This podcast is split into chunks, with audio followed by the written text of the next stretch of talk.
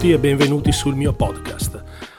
Oggi di cosa voglio parlarvi? Ma eh, come avrete letto nel titolo, eh, tante, tante, persone, tanti amici mi dicono: Sai, Marco, io non ho letto il tuo libro perché eh, la copertina è un po' splatter, mi fa paura. Alcuni mi hanno detto, altre persone non l'hanno letto perché mh, mm, probabilmente non gli interessa la lettura, alcune persone eh, lo vogliono leggere, tanti l'hanno comprato e poi l'hanno messo lì sul cassetto. Allora, per invitarvi, visto che siamo quasi a Natale, potrebbe essere un bel regalo dare il mio libro, il primo, Non giudicare, e anche magari il secondo che si intitola eh, Non mi hanno detto la verità. Per fare questo io cosa ho pensato? Vi leggo alcune, alcuni passaggi, anzi alcuni passaggi, vi leggo l'inizio che è la parte più importante dove eh, succede il fatto diciamo, principe del libro. Da lì poi si sviluppa tutta la storia, ma non ve la sto qui a spoilerare.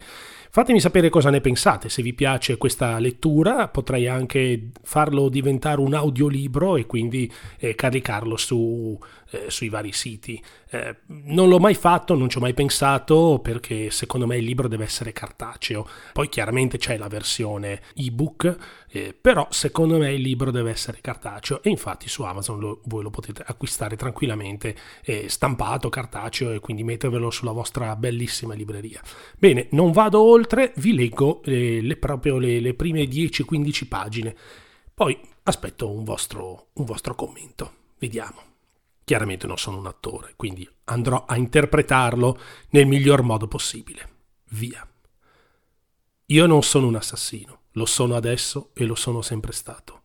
Non sono nato assassino, quello no, lo sono diventato. Inizi. Mi chiamo Rupert e ho 27 anni. Vivo in un quartiere dormitorio alla periferia di Parigi.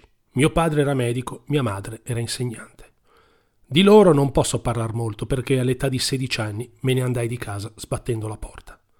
Ero un ribelle, sono un ribelle.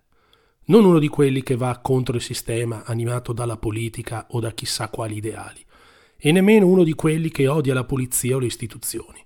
Semplicemente non mi piace essere comandato. Non mi piace chi comanda o chi si sente in una posizione più in alto della mia senza ragione. Tutto qui. Apprezzo chi comanda per merito, non per titolo. Non mi piacciono i soprusi, gli spavaldi e coloro che vogliono calpestarti. Non mi piacciono i più forti che ce l'hanno con i più deboli. I bulli, quelli che attaccano a litigare per niente. Quelli proprio non li sopporto. E non li ho mai sopportati. Il branco, il gruppo, un insieme di testosterone e rabbia ingiustificata che fa danni senza ragione a discapito del povero sfigato. Il capobranco è il peggiore di tutti, il più cattivo e senza palle quando viene isolato. Io ho sempre vissuto tranquillo, libero, amo la libertà. Che male c'è? Amo vivere semplicemente e non avere rotture. Sono un ribelle nei confronti della vita, di me stesso e delle mie idee. Voglio essere io a decidere per me stesso e voglio essere lasciato in pace, in santa pace. A 16 anni, come dicevo, me ne andai di casa. Ai tempi ero uno studente, ma con scarsi risultati. Tutti i giorni mi alzavo alle 7, mi preparavo una tazza di latte e caffè, scendevo in strada, prendevo un autobus strapieno di persone di sudore che mi portava all'istituto, dall'altra parte della città. In classe me ne stavo da solo, non parlavo molto e non avevo amici. Conoscenti sì alcuni, ma amici pochi. Per amico intendo qualcuno con il quale condividere i segreti, i commenti sulle ragazze, i compiti, qualcuno con cui uscire il pomeriggio oppure rimanere in casa a studiare insieme. Non avevo nemmeno nemici, ero uno anonimo sempre vestito con jeans e felpa scura, sia in estate che in inverno. Certo, ai miei devo aver dato un sacco di preoccupazioni, ma credo che fossero comunque preoccupazioni normali, che tutti i figli danno quando attraversano la fase dello sviluppo. Gli ormoni impazziscono, il carattere cambia, l'umore si trasforma, la voce si modifica, e tu vedi i tuoi genitori anziani, vecchi, che non ti capiscono. E invece sei solamente tu che stai cambiando. Ma quando si hanno 15-16 anni queste cose non si capiscono. Come stavo raccontando me ne andai di casa sbattendo la porta. Era sera, ricordo bene quella sera, la sera che mi ha cambiato per sempre la vita. La sera dove tutto è cominciato e ancora oggi, se mi guardo indietro, faccio fatica a mettere a fuoco tutto quanto. Stavamo cenando tutti e tre, io e i miei due genitori, nella sala da pranzo, una sala ampia con un tavolo rettangolare, costruito per otto, ma noi eravamo sempre solo in tre. Ogni tanto mia madre aveva organizzato delle cene con delle amiche, delle coppie di persone, colleghi di mio padre, medici senza spirito, senza umorismo, parlavano sempre solo di pazienti e di come spendere i soldi guadagnati. Quella sera mia madre aveva preparato delle uova strapazzate e del purè. In casa c'era uno strano odore di fritto mischiato a cavoli bolliti. Eppure il menù era differente, ma in casa mia c'era sempre uno strano odore di cibo, a volte stantio. Eppure mia madre ci teneva alla pulizia. Ogni mattina apriva tutte le finestre e faceva circolare l'aria. L'appartamento dove vivevamo non era male, anzi, io avevo una stanza tutta per me, con un mio bagno personale. Stavo bene. Avevo la TV in camera, un videoregistratore e diverse cassette VHS, il lettore CD e molti libri. Amavo leggere. Eravamo una famiglia normale, con due buoni stipendi e una vita felice. D'un tratto mio padre mi chiese qualche cosa sulla scuola. Io gli risposi con sufficienza come spesso facevo.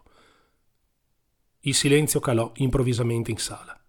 Mia madre si affrettò a sparecchiare mentre io e mio padre rimanemmo fermi ad aspettare la prossima parola per far iniziare una bella litigata, come era già successo le settimane precedenti. Litigate per motivi futili, per una frase detta male, una parola messa nel posto sbagliato all'interno di un discorso. E mio padre scattava e io dietro di lui. Urlavamo. Poi, dopo dieci minuti, il clima si rilassava e tutto finiva. Credo fosse il modo di mio padre di volermi bene e di insegnarmi la vita. Anche se non me lo disse mai apertamente, sono sicuro che fino a quella sera mi volesse bene, davvero bene. Essendo medico, credo tenesse più ai rapporti formali che a quelli personali. Per una innata propensione professionale al distacco umano dai vari casi che ogni giorno gli capitavano. Spesso aveva giornate difficili e grandi grattacapi. Era un chirurgo, un bravo chirurgo, uno di quelli che salvava le vite. Lavorava in ospedale e aveva anche un suo studio privato, che nella mia breve vita con lui non vidi mai. Operava tutti i giorni. Una volta tornò a casa stanco, molto stanco, a tratti esausto. Seppi da mia madre alcuni giorni dopo che aveva cercato invano di salvare la vita di una bambina senza riuscirci. La bambina di 7-8 anni, giocando con le amiche e la sorellina di poco più grande, scavalcando un cancello, rimase infilata con il corpo e la testa nelle lance di ferro che spuntavano dall'alto. Quando arrivò in ospedale era già in stato avanzato di dissanguamento. Per trasportarla in ambulanza, i vigili del fuoco avevano segato le barre di ferro con la fiamma ossidrica, portandola in ospedale impacchettata e cianotica. Mio padre fece il possibile. Estrasse le lance di ferro dal corpicino. La lancia che le aveva trapassato la testa era entrata sotto al mento dal lato destro ed era uscita dal cranio, facendole schizzare l'occhio sinistro fuori dalla orbita. L'operazione Seppi durò oltre 12 ore e alla fine la bambina morì. Mio padre chiaramente non c'entrava nulla con la morte della piccola e solo oggi posso capire lo stato di frustrazione che lo assalì la sera che rientrò a casa.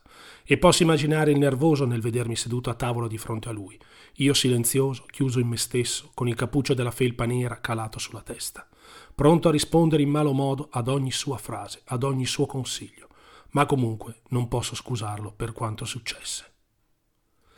Ecco, queste sono le prime otto pagine. Se vi piace, eh, potete acquistarlo oppure potete scrivermi e dirmi Marco, mh, mm, vai avanti, continua, vogliamo ascoltarlo tutto e io sarò ben felice di farvelo, di leggerlo per voi.